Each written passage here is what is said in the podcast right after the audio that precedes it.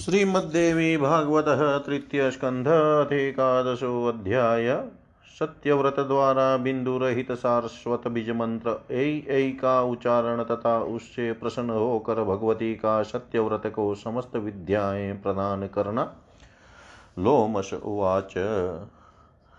न वेदाध्ययनं किञ्चिज्जानाति न जपं तथा ध्यानं न देवतानां च न चैवाराधनं तथा नाशनं वेदविप्रोषो प्राणायामं तथा पुनः प्रत्याहारं तु नो वेद भूतशुद्धिं च कारणम्। न मन्त्रकीलकं जाप्यं गायत्रीं च न वेदस, शोचं स्नानविधिं चैव तथा च मनकं पुनः प्राणाग्निहोत्रं नो वेद, बलिदानं च चातिथिं न सन्ध्यां समिधो होमं विवेद च तथा मुनि। सोऽकरोत् प्रातरुत्थाय यत्किञ्चित् दन्तधावनं, स्नानं च शूद्रव तत्र गङ्गायां मन्त्रवर्जितं। फलान्यादाय वन्यानि मध्याह्नेऽपि यदृच्छया भक्ष्या भक्ष्यपरिज्ञानं न जानाति शठस्तथा सत्यं ब्रूते स्थितिस्तत्र नानृतं वदते पुनः, जने सत्यतपा नाम कृतमस्य द्विजस्य वै। नाहितं कस्यचित् कुर्यान्तथा विहितं क्वचित् सुखं स्वपिति तत्रैव निर्भयश्चिन्तयन्निति।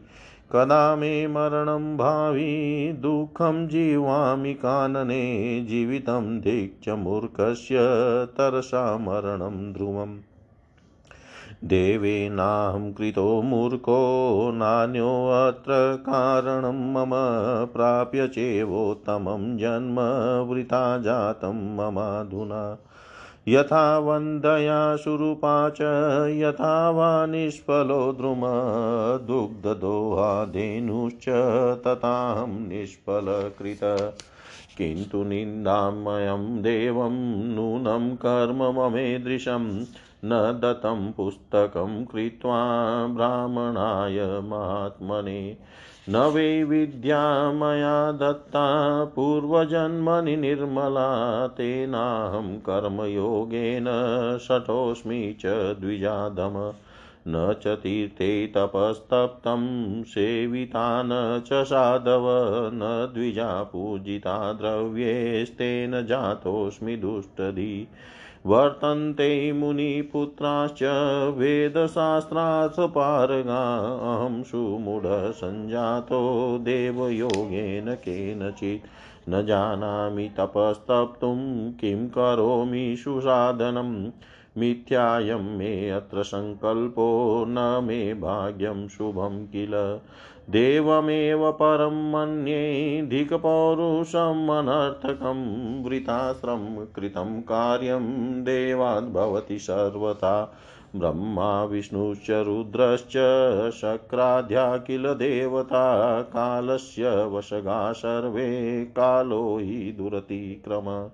एवं विधानवित्तकास्तु कुर्वाणोऽहर्निशं द्विज स्थितस्तत्राश्रमे तीरे जानव्यापावने स्थले। विरक्तः स तु सञ्जातस्थितस्तत्राश्रमे द्विज कालातिवाहनं शान्तश्चकार विजने वने। एवं स्थिति, एवं स्थितस्य तु वने विमलोदके वै वर्षाणि तत्र नवपञ्च गतानि कामं। नाराधनं न च जपं न विवेदमन्त्रं। कालातिवान्नमशो कृतवान् न वने वै। जानाति तस्य विततं व्रतमेव लोक सत्यं वदत्यपि मुनि किल नाम जातम् जातं यशश्च सकलेषु जनेषु कामं सत्यव्रतोऽयमनीशं च मृषा विभाषि। तत्रैकदा तु मृगयां रममाण ए प्राप्तो निषादनिषटो धृतचापबाण। क्रीडन् वने अतिविपुले यमतुल्यदेह, क्रूराकृति हननकर्मणि चातिदक्ष। तेनातिकृष्टेन शरेण विद्ध, कोलकिरातेन धनुर्धरेण, पलायमानो भयविह्वलश्च, मुने समीपं विद्रुतो जगाम। विकम्प्यमानो रुधिराद्रदेहो यदा जगामाश्रममण्डलं वै कोलस्तदातीव दयाद्रभावं प्राप्तो मुनिस्तत्र समीक्षय दीनम् अग्रे व्रजन्तं रुधिराद्रदेहं दृष्ट्वा मुनिशुकरमाशु विद्धं दयाभिवेशादतिकम्पमान सारस्वतं बीजमथोचचार। अज्ञातपूर्वं च तथा श्रुतं च देवान्मुखे वै समुपागतं च। न ज्ञातवान् बीजमशो विमूढो ममज शोके स मुनिर्मात्मा। कोलप्रविश्याश्रममण्डलं तद् गतो निकुञ्जे प्रविलीय गूढम् अप्राप्तमार्गो दृढनिर्विण्णचेता प्रवेपमानशरपीडितत्वात् तत्क्षणादाकर्णान्तकृष्टं चापं दधानोऽतिकरालदेह प्राप्तस्तदन्ते स च मृगीयमाणो निषादराज किल काल एव। दृष्ट्वा मुनिं तत्र कुशासने स्थितं। नाम्नां तु सत्यव्रतम् अद्वितीयम्। व्याध प्रणम्य प्रमुखे स्थितो वशोपप्रच कोलक्वगतो द्विजेश। जानामि तेऽहं सुव्रतं प्रसीदं। तेनाद्य मम बाणविद्ध। क्षुधार्दितं। मे सकलं कुटुम्बं काम किल आगतोऽस्मि। वृत्तिर्ममैषा विहिता विधात्रा, नान्यास्ति विप्रेन्द्ररितं ब्रवीमि भर्तव्यमेवेह कुटुम्बञ्जसा केनाप्युपायेन शुभाशुभेन। सत्यं ब्रवीत्वद्य सत्यव्रतो वशी क्षुधातुरो वर्तते पोष्यवर्गः। क्वाशो गतशुकरो बाणविद पृच्छाम्यहं वाडव ब्रूहि तूर्णम् तेनेति पृष्टः स मुनिर्महात्मा वितर्कमग्न प्रबभूव कामं सत्यव्रतं मे अद्य भवेन भग्न न दृष्टुत्युचरितेन किं वै। गतोऽत्र कौलसरविद्धदेह, कथं ब्रवीम्यजमृषां मृषा वा क्षुधार्तितोऽयं परिपृच्छतीव, दृष्ट्वा निश्यत्यपि सुकरं वै। सत्यं न सत्यं खलु यत्र हिंसा, दयान्वितं चान्वितमेव सत्यम्। हितं नराणां भवति येन तदेव सत्यं न तथान्यथेव। हितं कथं साधुभयो विरुद्धयोस्तदुत्तरं किं न यथा मृषावच विचारयन् वाडवधर्मसङ्कटे न प्राप वक्तुं वचनं यथोचितम्। बाणाहतं वीक्षय दयान्वितं च कोलं तदन्ते समुदाहृतं वच। तेन प्रसन्ना निजबीजत शिवा, विद्यां दुरापां प्रददौ च तस्मै। बीजोच्चारणतो देव्या, विद्या प्रस्फुरिताखिला। वाल्मीकि, वाल्मीकेश्च यथा पूर्वं तथा स हि भवत्कवि तमुवाच द्विजो व्याधं समुखस्थं धनुर्धरं सत्यकामस्तु धर्मात्मा, श्लोकमेकं दयापर। सा पश्यति, न सा ब्रूते, या ब्रूते, सा न पश्यति। अहो व्याधस्वकार्यार्थिन् किं पृच्छसि पुनः पुनः। इत्युक्तस्तु तदा तेन गतो वशो पशुहा पुनः निराशसुकरे तस्मिन् परावृतो निजालये। ब्राह्मणस्तु कविर्जात प्राचेत स इवापर, प्रसिद्ध सर्वलोकेषु नामना सत्यव्रतो द्विज शाश्वतं ततो बीजं जजाप विधिपूर्वकं पण्डितचातिविख्यातो द्विजोऽश्वो धरणीतले प्रति प्रतिपर्वसु गायन्ति ब्राह्मणा यद्यश सदा।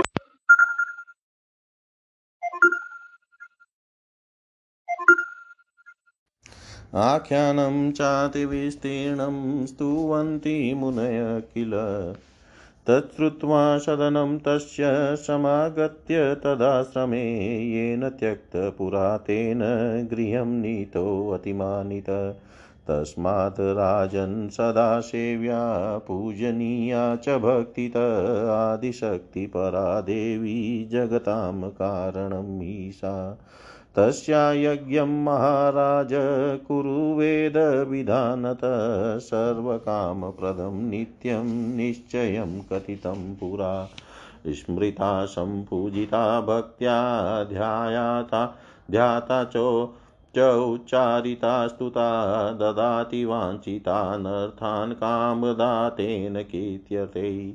अनुमानमिदं राजन् कर्तव्यं सर्वथा बुधै। दृष्ट्वा रोगायुतान् दीनां क्षुदितानि धनाञ्चटान् जनानार्तास्तथा मूर्खान् पीडितान् वैरिभिः सदा दासानाज्ञाकरान् क्षुद्रान् विकलान् विअवलानत अतृप्तान् भोजने भोगे सदार्तान् जितेन्द्रियान् तृष्णाधिकान् शक्ताश्च सदाधिपरिपीडितान्। तथा विभवसम्पन्नान् पुत्रपौत्रविवर्धनान् पुष्टदेहाश्च सम्भोगै संयुक्तान् वेदवाहिन राजलक्ष्म्यायुताञ्चुरान् वशीकृतजनानथ स्वजनैरभियुक्ताश्च सर्वलक्षणलक्षितान्। व्यतिरेकभाव व्यतिरेकान् व्यतिरेकान्वयाभ्यां च विचेतव्यं विचक्षणैभिन पूजितदेवी सर्वार्थफलदा शिवा समाराधिता च तथा नृभिरोभिः सदाम्बिका यतोऽमि सुखिनः सर्वे संसारेऽस्मिन् संशय। व्यासुवाच इति राजन् श्रुतं तत्र मया मुनिसमागमे लोमशस्य मुखात् कामं देवी माहात्म्यमुत्तमम् इति सञ्चिन्तय राजेन्द्र कर्तव्यं च सदार्चनं भक्त्या परमया देव्या प्रीत्या च पुरुषर्षभ। भक्त्या परमया देव्या प्रीत्या च पुरुषर्षभ।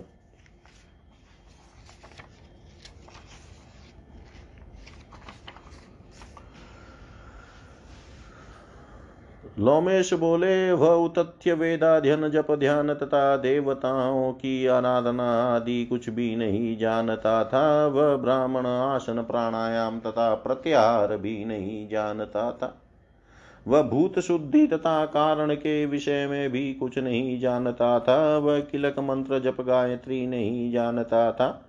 उसे सम्यक रूप से शौच स्नान विधि तथा आचमन तक का ज्ञान नहीं था वह ब्राह्मण प्राण अग्निहोत्र वैश्वदेव अतिथि सत्कार, संध्या, वदन समिधा तथा होम आदि के विषय में भी नहीं जानता था। प्रातः काल उठकर वह किसी तरह सामान्य रूप से दंत धावन कर लेता था। तत्पश्चात सूत्र की भांति बिना मंत्र बोले ही गंगा में स्नान कर लिया करता था।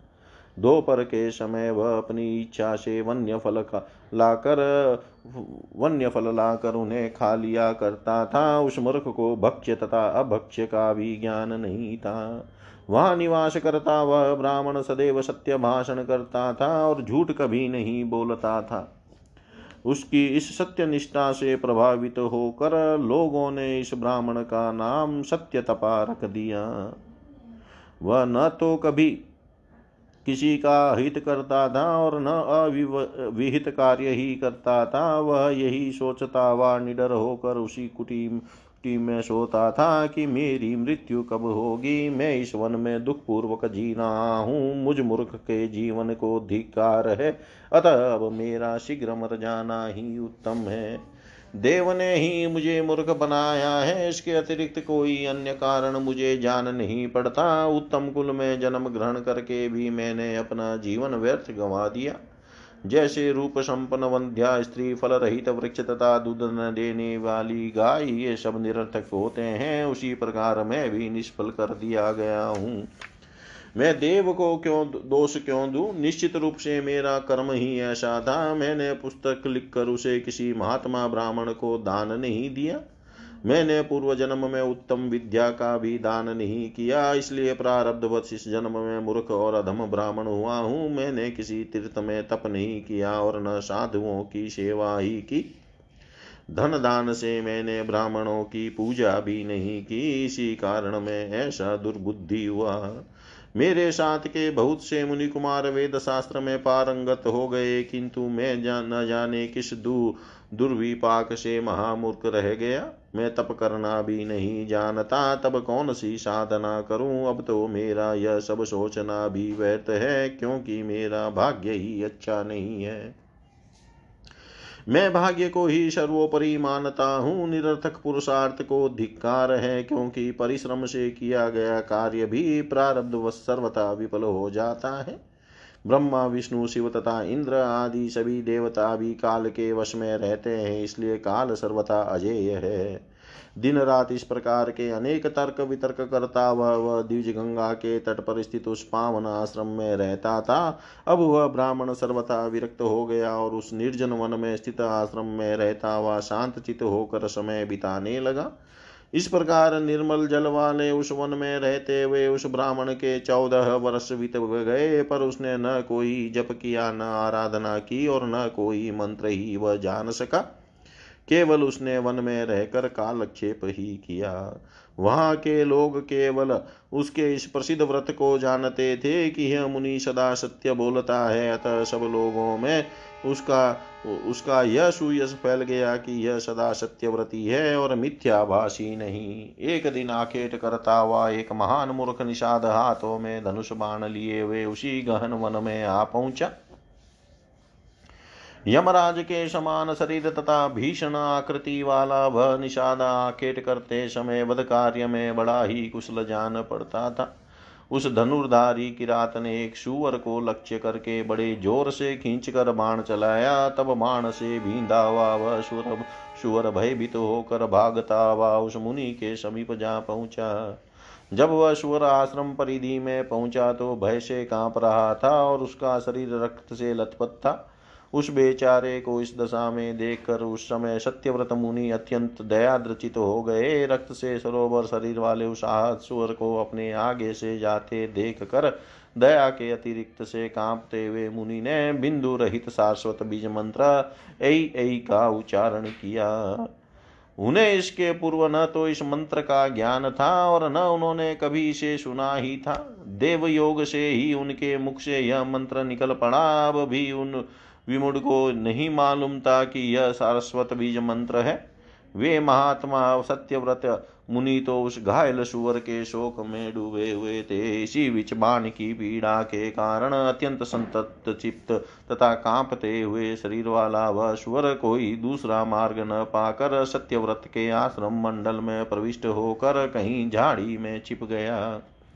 थोड़ी देर बाद कान तक खींचे, धनुष को धारण किए वे दूसरे काल के समान विकराल देह वाला वह निषाद राज भी ईश्वर को खोजता हुआ मुनि के निकट आ पहुँचा। वहाँ कुशासन पर बैठे हुए अद्वितीय सत्यव्रत मुनि को देख कर वह व्याध प्रणाम करके उनके सामने खड़ा हो गया और पूछने लगा, हे द्विजराज, यह वह सुअर कहाँ गया?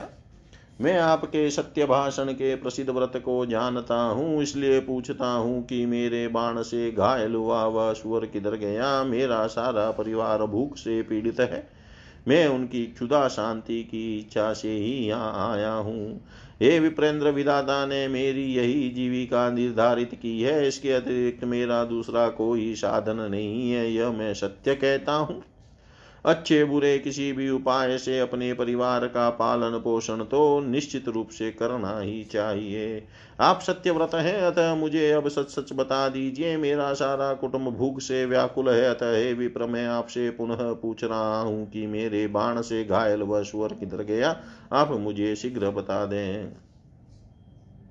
उस व्याध के इस प्रकार बार बार पूछने पर महात्मा सत्यव्रत मुनि बड़े असमंजस में पड़ गए और मन में सोचने लगे कि अब मैं क्या करूँ जिससे मेरा सत्यव्रत नष्ट न हो और मुझे यह भी न कहना पड़े कि मैंने उसे नहीं देखा है। तुम्हारे बाण से घायल व सुअर भाग गया, यह मिथ्या मैं कैसे कहूँ? और यदि इसे सच बता देता हूँ तो यह क्षुदा से आतुर होकर बार बार सुअर को पूछ रहा है। अतः उसे खोज कर अवश्य ही मार डालेगा। वह सत्य वास्तविक सत्य नहीं है, जिससे किसी जीव की हिंसा होती हो, तथा वह असत्य भी सत्य ही है, जो दया से युक्त हो।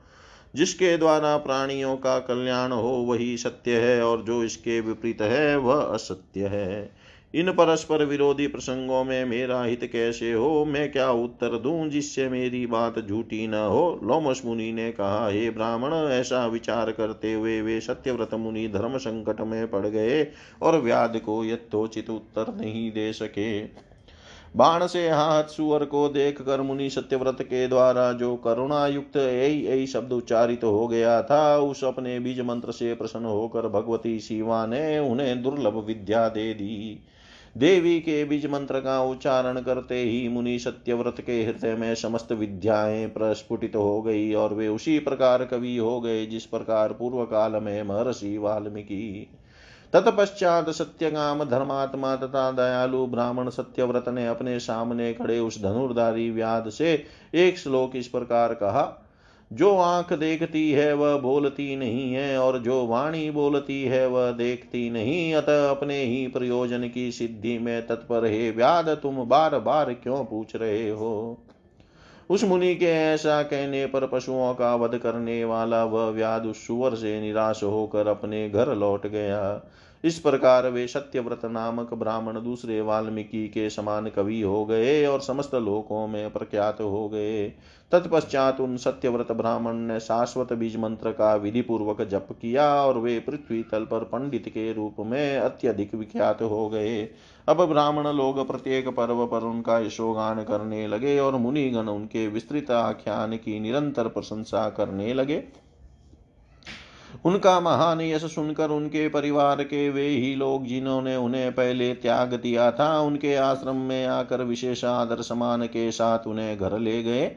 अतः हे राजन, उनादि शक्ति तथा जगत की कारण स्वरूपा परा देवी की सदा भक्ति पूर्वक सेवा तथा पूजा करनी चाहिए।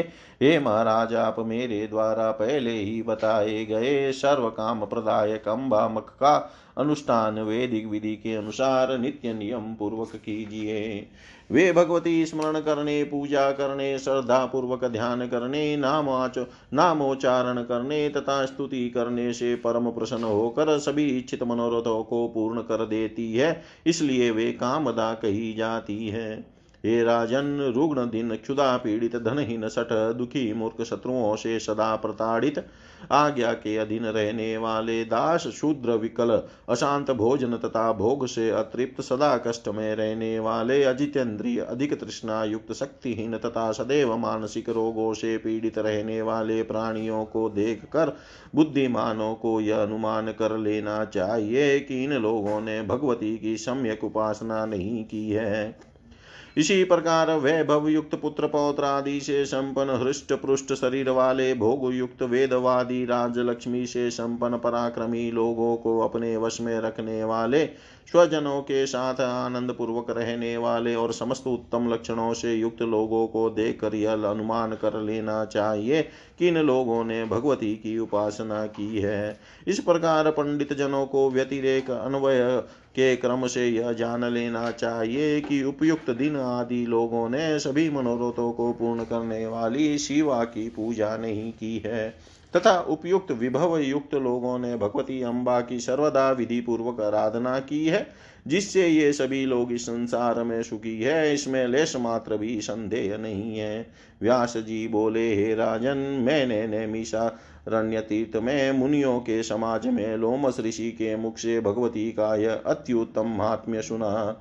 हे राजेंद्र, हे पुरुष श्रेष्ठ, इस पर सम्यक विचार करके परम भक्ति के साथ प्रेम पूर्वक भगवती की सदा अर्चना करनी चाहिए। इति श्रीमद्देवी भागवते महापुराणे अष्टादशसहस्रयां संहितायाम्। तृतीयस्कन्धे सत्यव्रताख्यानवर्णनं नामेकादशोऽध्याय सर्वं श्रीशां सदाशिवार्पणम् अस्तु। ॐ विष्णवे नम, ॐ विष्णवे नम, ॐ विष्णवे नमः। श्रीमद्देवी भागवतः तृतीयस्कन्धत द्वादशोऽध्याय सात्विक राजस और तामस यज्ञों का वर्णन मानस यज्ञ की महिमा और व्यास जी द्वारा राजा जनमे जय को देवी यज्ञ के लिए प्रेरित करना राजोवाच। वदयज्ञविधिं सम्यग् देव्यास्तस्या समन्ततः श्रुत्वा करोम्यहं स्वामिन् यतन्द्रित। पूजाविधिं च मन्त्राश्च, होमद्रव्यं संशयं ब्राह्मणा कतिसङ्ख्याश्च दक्षिणाश्च तथा पुनः। व्यासुवाच। शृणु राजन् प्रवक्ष्यामि देव्या यज्ञं विधानत, त्रिविधं तु सदा ज्ञेयं विधिदृष्टेन कर्मणा।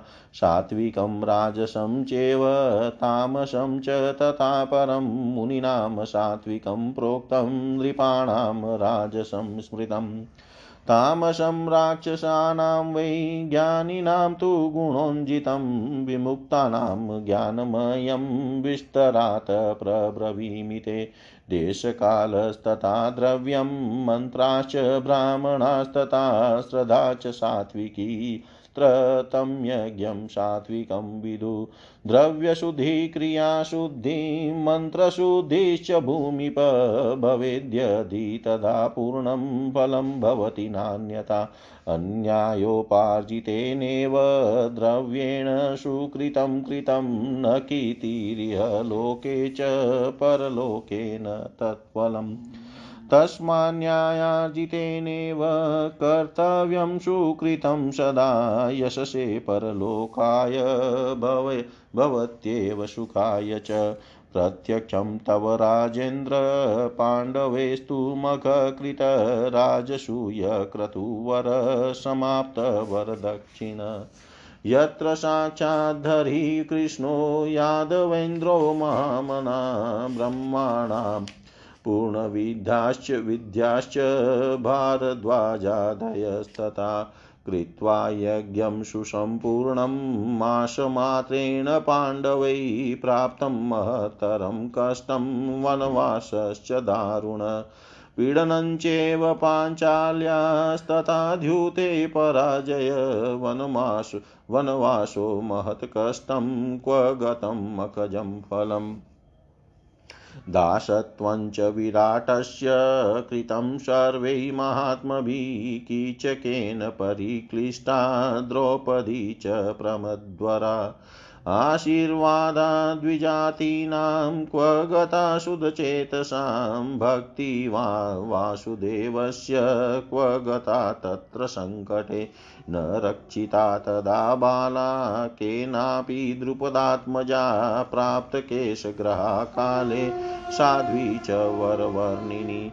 किमत्र चिन्तनीयं वै धर्मवैगुण्यकारणं केशवे सती देवेशे धर्मपुत्रे युधिष्ठिरे भवितव्यमिति प्रोक्ते निष्फलस्यातदागम वेदमन्त्रास्तथान्ये च वितताशूरसंशयम् साधनं निष्फलं सर्वम् उपायश्च निरर्थक भवितव्यं भवत्येव वचने प्रतिपादके आगमोऽप्यर्थवाद स्यात् क्रिया सर्वां निरर्थका स्वाङ्गार्थञ्च ततो व्यर्थं वर्णधर्मश्च वै तथा सर्वं प्रमाणं व्यर्थं स्याद्भवितव्ये कृते हृदि उभयञ्चापि मन्तव्यं देवं चोपाय एव च कृते कर्माणि चेतसिद्धिर्विपरीता यदा भवेत् वैगुण्यं कल्पनीयं स्यात् प्रागे पण्डितमौलिभिः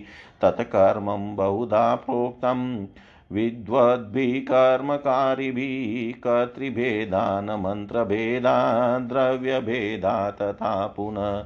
यथा मद, यथा मघवता पूर्वं विश्वरूपो वृतो गुरु विपरीतं कृतं तेन कर्ममातृहिताय वे देवेभ्यो दानवेभ्यस्तु स्वस्तियुक्त्वा पुनः पुनः असुरा मातृपक्षीया कृतं तेषां च रक्षणम् दैत्यान् दृष्टवाती सम्पुष्टाश्चुकोपम द्वा तदा शिरांसि तस्य वज्रेण चिचेद तरसा हरि।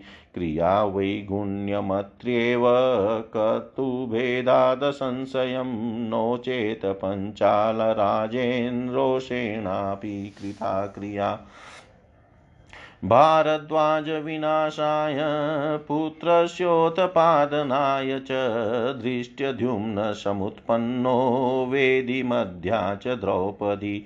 पुरा दशरथेनापि पुत्रेष्टिस्तु कृता यदा पुत्रस्य सुतास्तस्य चत्वार सम्प्रजगिरे अथ क्रिया अतः क्रिया कृता युक्त्या सिद्धिदा सर्वथा भवेत् युक्ता विपरीता स्यात् सर्वथा नृपसदम् पाण्डवानां यथा यज्ञे किञ्चिद्वेगुण्ययोगत विपरीतं फलं प्राप्तं निजितास्ते दुराधरे सत्यवादी तथा राजन् धर्मपुत्रो युधिष्ठिर द्रौपदी च तथा साध्वी तथा नेऽप्यनुजाशुभा कुद्रव्ययोगाद्वैगुण्यं समुत्पन्नं मखेयत्वा साभिमाने कृताद्वापि दूषणं समुपस्थितम् सात्विकस्तु महाराज,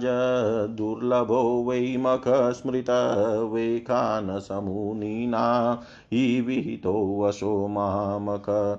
सात्विकं भोजनं ये वै नित्यं कुर्वन्ति तापसा, न्यायाजितं च वन्यं च तथा ऋष्यं सुसंस्कृतम्। पुरोडाशपरा नित्यं युपामन्त्रपूर्वका श्रद्धादिकामकाराजन् सात्विका परमा स्मृता। राजसा द्रव्यबहुला सयूपा च सुसंस्कृता, क्षत्रियाणां विशाञ्चेव साभिमानाश्च वैमखा तामसा दानवानां वै सक्रोधा मधव मदवर्धका सामसा संस्कृताः क्रूरामकाः प्रोक्ता महात्मभिः मुनीनां मोक्षकामाणां विरक्तानां महात्मनां मानसस्तु स्मृते। स्मृतो याग सर्वसाधनसंयुत। अन्येषु सर्वयज्ञेषु किञ्च न्यूनं भवेदपि द्रव्येण श्रद्धया वापि क्रियया ब्राह्मणेस्तथा। देशकालपृथग्द्रव्यसाधने सकलेस्तथा नान्यो भवति पूर्णो वै तथा भवति मानस। प्रथमं तु मनसोद्यं कर्तव्यं गुणवर्जितं सुधे मनसि देहो वै, शुद्ध एव न संशय। इन्द्रियातात् परित्यक्तं यदा जातं मनःशुचि तदा तस्य मकस्याशो प्रभवेदधिकार वा ददाशो मण्डपं कृत्वा बहुयोजनविस्तृतं स्तम्भे च विपुले श्लक्ष्णैर्यज्ञ द्रुमसम्भवे वेदीं च विशदां तत्र मनसा परिकल्पयेतग्न्योऽपि तथा स्थाप्या विधिवन्मनसा किल। ब्राह्मणानां च वर्णं तथैव प्रतिपाद्य च ब्रह्माधर्वयोस्तथा होता प्रस्तोता विधिपूर्वकम्। उद्गाता, प्रतिहर्ता च सभ्याश्चान्ये यथाविधि पूजनीया प्रयत्नेन मनसेव द्विजोत्तमा। प्राणोऽपानस्तथा व्यान समानोदान एव च, पावका पञ्च एवेते, स्थाप्या विधानत। गार्यपत्यस्तदा प्राणोऽपानश्चाहवन्नीयक दक्षिणाग्निस्तथा व्यान समानश्चावसत्यक सभ्योदान स्मृता हि एते पावका परमोत्कटा, द्रव्यं च मनसा भाव्यं निर्गुणं परमं शुचि। मन एव तदा होता यजमानस्तथैव तत्यज्ञादिदेवता ब्रह्म निर्गुणं च सनातनं फलदा निर्गुणाशक्ति सदा निर्वेददा शिवा ब्राह्मविद्या किलाधारा व्याप्य सर्वत्र संस्थिता। तदुद्देशेन तद्द्रव्यं हुनेत प्राणाग्निषु द्विज पश्चाचितं निरालम्बं कृत्वा प्राणानपि प्रभो। कुण्डलीमुखमार्गेण हुनेद ब्रह्मणि शाश्वते स्वानुभूत्या स्वयं साक्षात् स्वात्मभूतां महेश्वरीम् समाधिनेव योगेन ध्याये चेतस्य नाकुल सर्वभूतस्तमात्मानं सर्वभूतानि चात्मनि। यदा पश्यति भूतात्मा, तदा पश्यति तां शिवां दृष्ट्वा तां ब्रह्मविद्भूया सचिदानन्दरूपिणीम् तदा मायादिकं सर्वं दग्धं भवति भूमिप, प्रारब्धं कर्ममात्रं तु यावदेहं च तिष्ठति। जीवनमुक्तस्तदा जातो, मृत्यो मोक्षं वाप्नुयात्, कृतकृत्यो भवेतात, यो भजे जगदम्बिकाम् तस्मात् सर्वप्रयत्नेन ध्येया श्रीभुवनेश्वरी, श्रोतव्या चेव मन्तव्या गुरुवाक्यानुसारत। राजनेवं कृतो यज्ञो, मोक्षदो नात्र संशय, अन्ये यज्ञाशकामास्तु प्रभवन्ति क्षयोन्मुखा अग्निष्टोमेन विधिवत् स्वर्गकामो यजेदिति, वेदानुशासनं चेतत् प्रवदन्ति मनीषिण। क्षीणे क्षीणे पुण्ये मृत्युलोकं विशन्ति च यथामति तस्मात् मानसश्रेष्ठो यज्ञोऽप्यक्षय एव स। न राज्ञा साधितुं योग्यो मखोऽशो जयमिच्छत। तामसस्तु कृतपूर्वं सर्पयज्ञस्त्वयाधुना। वैरं निर्वाहितं राजस्तक्षकस्य दुरात्मन यत्कृते निहता सर्पास्त्वयाग्नौ कोटिश परे देवी यज्ञं कुरुष्वाद्य विततं विधिपूर्वकं, विष्णुनाय कृतपूर्वं सृष्ट्यादो नृपशतम्। तथा त्वं कुरु राजेन्द्र विधिं ते प्रब्रवीम्यहं। ब्राह्मणा सन्ति राजेन्द्र विधिज्ञा वेदवित्तमा। देवी बीजविधानज्ञा मन्त्रमार्गविचक्षणा याजकास्ते भविष्यन्ति यजमानस्तमेव हि। कृत्वा यज्ञं विधानेन दत्त्वा पुण्यम् अकार्जितं। समुद्धर महाराज पितरं दुर्गतिगन्तम् दुर्गतिं गतम् विप्रावमानजं पापं, दुर्घटं नरकप्रदं तदेव शापजो दोष प्राप्ता पित्रा तव। तवानग तथा दुर्मरणं प्राप्तं सर्पदंशेन भूभुजान्तराले च, अन्तराले तथा मृत्योर्भूमौ कुशंसंस्तरे न सङ्ग्रामे न गङ्गायां स्नानदानादिवर्जितं मरणं ते पितुस्तत्र सौदे जातं कुरुद्वः।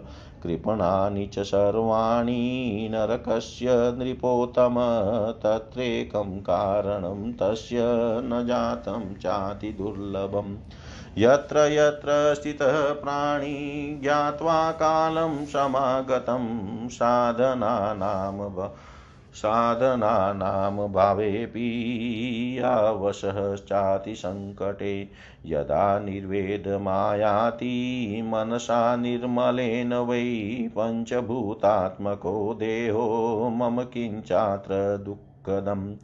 पात्य पत पतत्वद्य यथा कामं मुक्तोऽहं निर्गुणो व्ययनाशात्मकानि तत्त्वानि तत्र का परिवेदना। ब्रह्मेवाहं न संसारी सदा मुक्तः सनातन देहेन मम सम्बन्धकर्मणा प्रतिपादित। तानि सर्वाणि मुक्तानि, शुभानि चेतराणि च मनुष्यदेहयोगेन सुखदुःखानुसाधनात् विमुक्तोऽतिभयाद घोरादस्मात् संसारसङ्कटात् इत्येवं चिन्तयमानस्तु स्नानदानविवर्जित। मरणं चेदवाप्नोति समुच्ये जन्म दुःखत एष काष्ठा परा प्रोक्ता योगिनामपि दुर्लभा। पिता ते नृपशार्दूल श्रुत्वा शापं द्विजोदितं। देहे ममत्वकृतवान्, निर्वेदं वाप्तवान्। निरोगो मम देहोऽयं राज्यं निहतकण्टकं कथं जीवाम्यहं कामं मन्त्रज्ञानानयन्तु वै। औषधं मणि मणिमन्त्रं च यन्त्रं परमकं तथारोहणं तथा सौधै कृतवान् नृपतिस्तदा।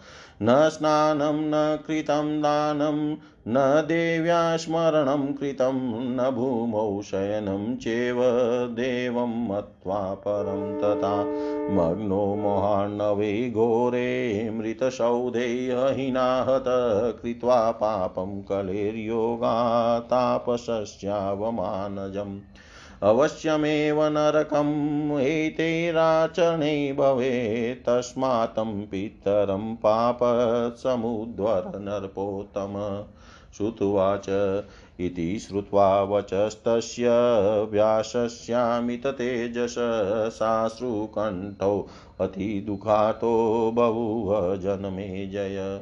दिगिदं जीवितं मे अद्य पिता मे नरके स्थित तत्करोमि यते वाद्य स्वर्गं यात्युत्तराश्रुत। तत्करोमि यथेवाद्य स्वर्गं यात्युतराश्रुत राजा बोले, हे स्वामी न अब आप उन देवी के यज्ञ की विधि का पूर्ण रूप से सम्यक वर्णन कीजिए। उसे सुनकर मैं यथाशक्ति प्रमाद रहित होकर वह यज्ञ करूँगा। उस यज्ञ की पूजा विधि, उसके मंत्र, होम द्रव्य, उसमें कितने ब्राह्मण और दक्षिणा इन सभी के बारे में निसंकोच बताइए। व्यास जी बोले, हे राजन, सुनिए। अब मैं आपसे देवी के यज्ञ का विधान पूर्वक वर्णन करूँगा। अनुष्ठान में विहित कर्म के अनुसार यह यज्ञ सात्विक, राजस तथा तामस भेद से सदा तीन प्रकार का समझा जाना चाहिए। मुनियों के लिए सात्विक यज्ञ, राजाओं के लिए राजस यज्ञ, राज, राक्षसों के लिए तामस यज्ञ, ज्ञानियों के लिए निर्गुण यज्ञ और वैराग्य युक्त लोगों के लिए ज्ञानमय यज्ञ कहा गया है। मैं आपसे विस्तार पूर्वक वर्णन कर रहा हूँ। जिस यज्ञ में देश काल द्रव्य, मंत्र, ब्राह्मण तथा श्रद्धा, ये सब सात्विक हो, उसे सात्विक यज्ञ कहा गया है। हे भूपाल, यदि द्रव्य शुद्धि क्रिया शुद्धि और मंत्र शुद्धि के साथ यज्ञ संपन्न हो संपन्न होता है, तब पूर्ण फल की प्राप्ति अवश्य होती है, अन्यथा नहीं होती। अन्याय के द्वारा उपार्जित किए गए धन से यदि पुण्य कार्य किया जाता है तो इस लोक में यश की प्राप्ति नहीं होती और परलोक में उसका कोई फल भी नहीं मिलता है। इसलिए न्याय पूर्वक उपार्जित धन से ही सदा पुण्य कार्य करना चाहिए। ऐसा कार्य इस लोक में कीर्ति तथा परलोक में आनंद के लिए होता है। हे राजेंद्र आपके सामने इसका प्रत्यक्ष प्रमाण है। पांडवों ने यज्ञों में उत्तम राजसूय यज्ञ किया था, जिसकी समाप्ति पर उन्होंने श्रेष्ठ दक्षिणा भी दी थी, जिसमें महामनस्वी यादवेंद्र साक्षात भगवान कृष्ण विद्यमान थे और भारद्वाज आदि पूर्णतः विद्यानिष्ठ ब्राह्मणों ने जिस यज्ञ का संपादन किया था उस यज्ञ को विधिवत संपन्न करने के पश्चात एक मास के भीतर ही पांडवों को महान कष्ट प्राप्त हुआ तथा कठोर वनवास भोगना पड़ा। द्रौपदी का अपमान हुआ युधिष्ठिर की जुए में। पराजय हुई, पांडवों को वनवास हुआ और उन्हें तरह तरह का घोर कष्ट मिला। तब यज्ञ से होने वाला फल कहाँ चला गया? महामनस्वी पांडवों को राजा विराट की दास्ता करनी पड़ी और नारियों में श्रेष्ठ द्रौपदी को कीचक ने प्रताड़ित किया। उस संकट काल में विशुद्ध हृदय वाले ब्राह्मणों के आशीर्वाद कहाँ चले गए थे और कृष्ण की भक्ति कहाँ चली गई थी? जिस समय परम सुंदरी पतिव्रता द्रौपदी को बाल पकड़कर घसीटा जा रहा था, उस समय उस बेचारी की रक्षा किसी ने भी नहीं की। जिस यज्ञ में देवादिश भगवान श्री कृष्ण रहे हो और जिस यज्ञ के कर्ता धर्मराज युधिष्ठिर हो, उस यज्ञ का विपरीत फल मिलने का कारण अवश्य ही धर्मानुष्ठान में कोई कमी रही होगी, ऐसा समझना चाहिए। यदि कहा जाए कि प्रारब्धि ऐसा था तो सभी शास्त्र निष्फल हो जाएँगे और वेद मंत्र तथा अन्य धर्म ग्रंथ निरतक सिद्ध होंगे। इसमें संशय नहीं है। प्रारब्ध तो अवश्यम भाई है। इस कथन को यदि स्वीकार कर लिया जाए तो सभी साधन निष्फल और सभी उपाय व्यर्थ हो जाएँगे। सभी वेद शास्त्र अर्थवाद के रूप में परिणित हो जाएँगे। सभी क्रियाएँ निरर्थक हो जाएगी और स्वर्ग प्राप्ति के लिए तप तथा वर्ण धर्म सब व्यर्थ हो जाएँगे। केवल प्रारब्ध को ही हृदय में धारण करने से सभी प्रमाण व्यर्थ हो जाएँगे, अतएव भाग्य तथा उपाय दोनों को मानना चाहिए। कर्म करने पर भी यदि विपरीत परिणाम प्राप्त होता है तो पंडित शिरोमणि विद्वानों को सोचना चाहिए कि कार्य करने में कोई कमी अवश्य रह गई थी। कर्मशील विद्वानों ने कत्रि भेद, मंत्र भेद तथा द्रव्य भेद से उस कर्म को अनेक प्रकार वाला बताया है। पूर्व काल में इंद्र ने यज्ञ में आचार्य के रूप में विश्व रूप का वर्ण किया। था उस विश्व रूप ने अपने मातृपक्ष के दानवों के हितार्थ विपरीत कार्य किया। देवताओं तथा दानवों को दोनों का कल्याण हो ऐसा बार बार कहकर उसने मातृपक्ष के जो असुर थे उनकी भी रक्षा की। तदनंतर दानवों को अत्यंत हृष्ट पुष्ट देखकर इंद्र कुपित हो उठे और उन्होंने वज्र से तत्काल उस विश्व रूप के सिर काट दिए। इससे यह निस्संदेह सिद्ध हो जाता है कि कर्ता के भेद से विपरीत फल हो जाता है। यदि इसे न माने तो ठीक नहीं, क्योंकि पंचाल नरेश रूपद ने रोष पूर्वक द्रोणाचार्य के नाश के निमित्त एक पुत्र उत्पन्न होने के लिए यज्ञ किया था। इसके परिणाम स्वरूप यज्ञ वेदी के मध्य भाग में धृष्ट तथा द्रौपदी ये दोनों उत्पन्न हुए। पूर्व काल में जब महाराज दशरथ ने पुत्रेष्टि यज्ञ किया तो उन पुत्रहीन राजा दशरथ के भी चार पुत्र उत्पन्न हुए।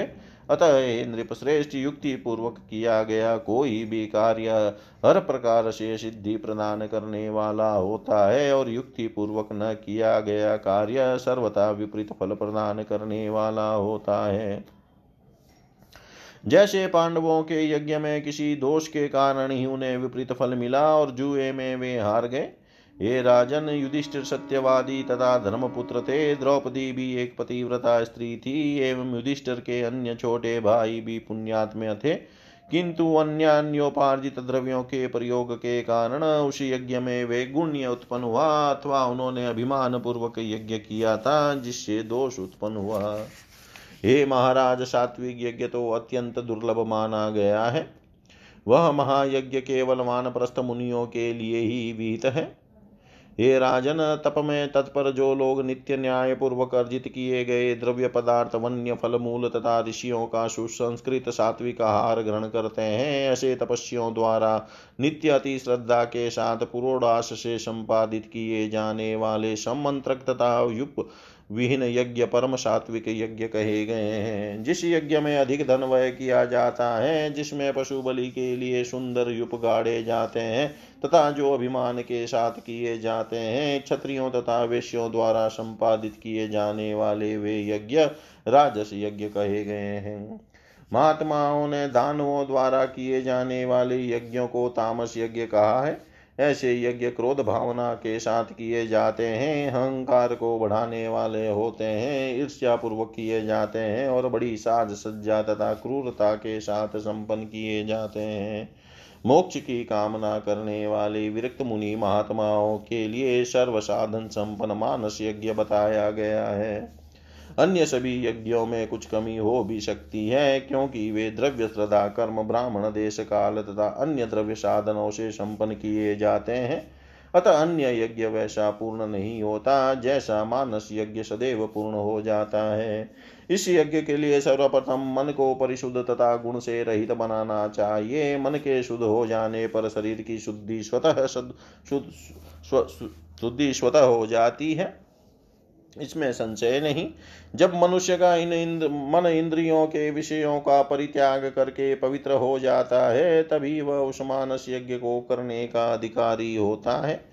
तत्पश्चात वह अपने मन में पवित्र यज्ञ वृक्षों से निर्मित अनेक सुंदर सुंदर स्तंभों से अलंकृत तथा अनेक योजन विस्तार वाले यज्ञ मंडप की रचना करके उसमें मन ही मन एक विशाल यज्ञ वेदी की कल्पना करे और उस पर मानसिक अग्नि की विधि पूर्वक स्थापना करे। उसी प्रकार मन में ब्राह्मणों का वर्ण करके ब्रह्मा द्रव्यु होता प्रसोता उद्गाता प्रतिहता तथा अन्य सभासदों को नियुक्त करके यथोचित रूप से प्रयत्न पूर्वक मन से उनकी पूजा करनी चाहिए। प्राणापान व्यान समान तथा उदान इन पाँचों अग्नियों को यज्ञ वेदी पर विधान पूर्वक स्थापित करना चाहिए। उनमें प्रा, प्राण को ग्रहपत्य अग्नि को उनमें प्राण को ग्रहपत्य अग्नि, अपान को आह्वानीय अग्नि, व्यान को दक्षिणाग्नि समान को आवसाध्य अग्नि तथा उदान को सभ्य अग्नि कहा गया है। ये पाँचों परम तेजस्वी है। इस यज्ञ में मानसिक रूप से भी दोष रहित तथा परम पवित्र सामग्रियों की भी कल्पना करनी चाहिए। इस यज्ञ में होता तथा यजमान दोनों के रूप में मन ही होता है। निर्गुण तथा विनाशी ब्रह्म इस यज्ञ में अधिदेवता होते हैं। निर्गुणा पराशक्ति सभी फलों को प्रदान करने वाली है। उन वैराग्य दायिनी कल्याणकारी ब्रह्म विद्या समस्त जगत की आधार स्वरूपा तथा जगत को व्याप्त करके सर्वत्र विरा, सर्वत्र विराजमान रहने वाली आदि शक्ति स्वरूपा भगवती को प्रसन्न करने के उद्देश्य से द्विज को मन कल्पित हवन सामग्रियों की आहुति अपने प्राण रूपी अग्नि में देनी चाहिए। हे प्रभो मानस हवन के पश्चात अपने मन को आलंबन रहित करके कुंडलनी के मुख मार्ग से अर्थात सुषुमना रंध्र द्वारा शाश्वत ब्रह्म में अपने प्राणों की भी आहुति दे देनी चाहिए। अपनी अनुभूति से स्वयं का साक्षात्कार करके तथा माहेश्वरी महेश्वरी को अपनी आत्मस्वरूपा जानकर समाधि योग से शांत चिंत होकर ध्यान करना चाहिए। इस प्रकार जब वह साधक सभी प्राणियों में अपने आप को तथा अपने में सभी प्राणियों को देखने लगता है, तब वह भूतात्मा उन कल्याण स्वरूपा भगवती का दर्शन प्राप्त कर लेता है और उन सचिदानंद स्वरूपिणी का दर्शन करके ब्रह्म ज्ञानी हो जाता है। हे भूपाल तब उसका सब माया जनित प्रपंच जलकर भस्म हो जाता है और केवल प्रारब्ध कर्म का भोग करने के लिए ही शरीर शरीर रहता है। हे तात तब वह जीवन मुक्त हो जाता है और मृत्यु के उपरांत मोक्ष प्राप्त करता है। जो भगवती को भजता है, वह सब प्रकार से कृतकृत्य हो जाता है। इसलिए गुरु के वचनों के अनुसार संपूर्ण प्रयत्न के साथ श्री भुवनेश्वरी भगवती का ध्यान करके, ध्यान श्री भुवनेश्वरी भगवती का ध्यान, उनके चरित्र का श्रवण तथा मनन करना चाहिए। हे राजन, इस प्रकार किया हुआ यज्ञ मोक्ष प्रद होता है। इसमें संदेह नहीं, इसके अतिरिक्त अन्य सकाम यज्ञ विशा विनाशोन्मुख होते हैं।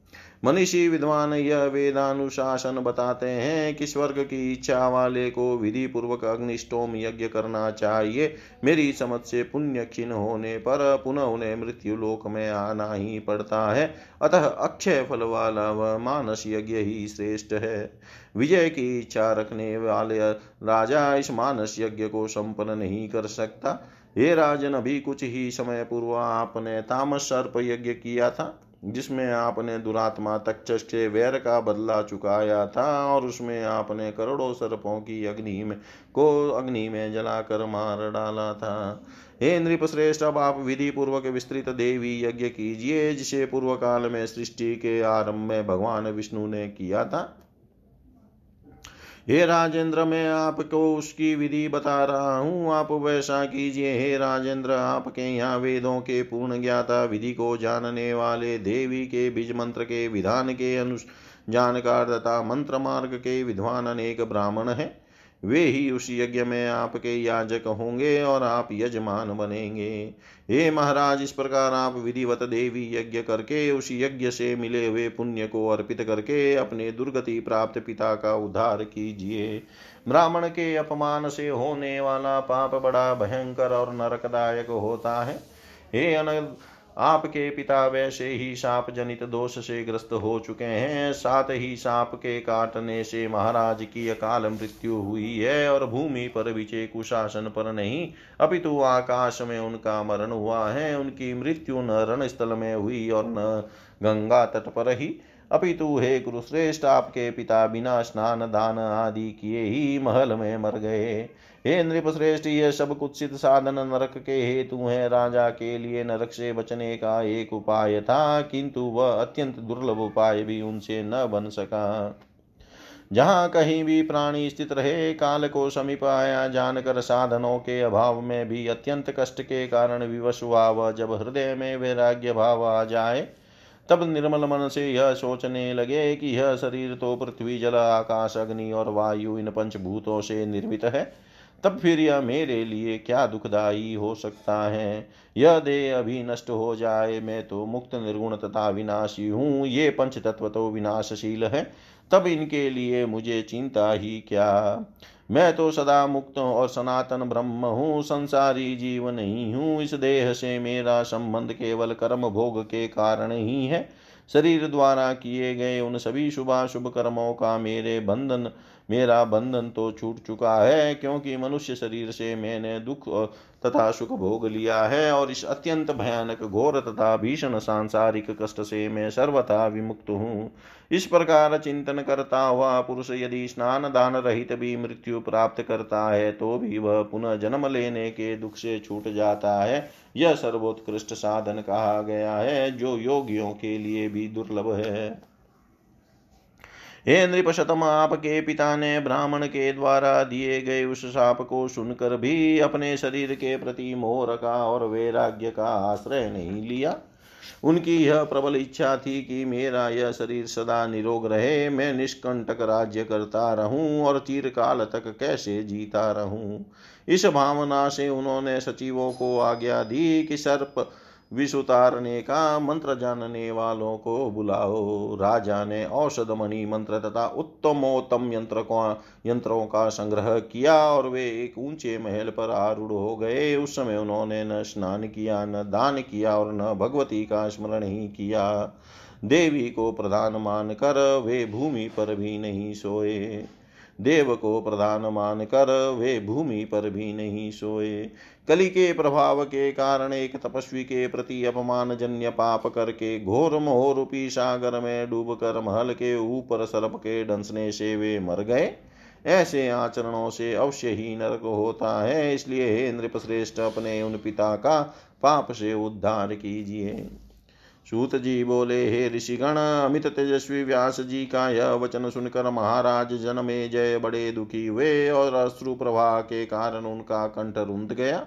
मन में पश्चाताप करते हुए वे कहने लगे, आज मेरे इस जीवन को धिकार है जो कि मेरे पिता नरक में पड़े हैं। इसलिए अब मैं ऐसा उपाय करता हूँ जिससे उत्तरा तनय राजा परिचित स्वर्ग चले जाए। इति श्रीमद्देवी भागवते महापुराणे अष्टादशसहस्रायां संहितायां तृतीयस्कन्धे अम्बायज्ञविद्या विधिवर्णनं नाम द्वादशोऽध्याय सर्वं श्रीशां सदाशिवार्पणम् अस्तु। ॐ विष्णवे नमः, ॐ विष्णवे नमः विष्णवे नमः।